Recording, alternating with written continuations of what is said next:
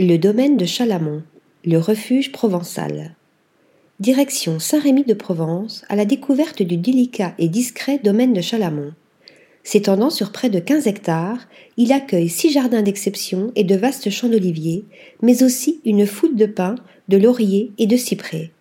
Au milieu de cette nature majestueuse, une ancienne bastide du XVIe siècle qui a trouvé une seconde vie entre les mains de Frédéric Bius et Guillaume Fouché. Neuvième fleuron des domaines de Fontenille, la Bastide est entourée de salons de verdure. Dominique Lafourcade, grand nom du paysage patrimonial en Provence, y a sculpté les perspectives, dompté les ruisseaux pour donner naissance à six tableaux, allant de l'esplanade de cyprès à des espaces alternant verdure et pilastres à l'antique.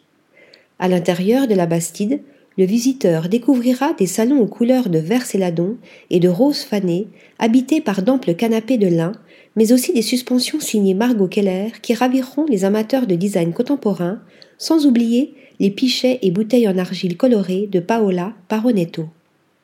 Les chambres au style épuré offrent un cadre apaisant où les tons pastels, allant du vert anis au bleu pâle, se mêlent à la blondeur du rotin, mais aussi à la texture du grès cérame de la maison Vicalvi pour la salle de bain. Des univers paisibles, réveillés par les couleurs des planches botaniques collées sur des feuilles de papier peint du XIXe siècle.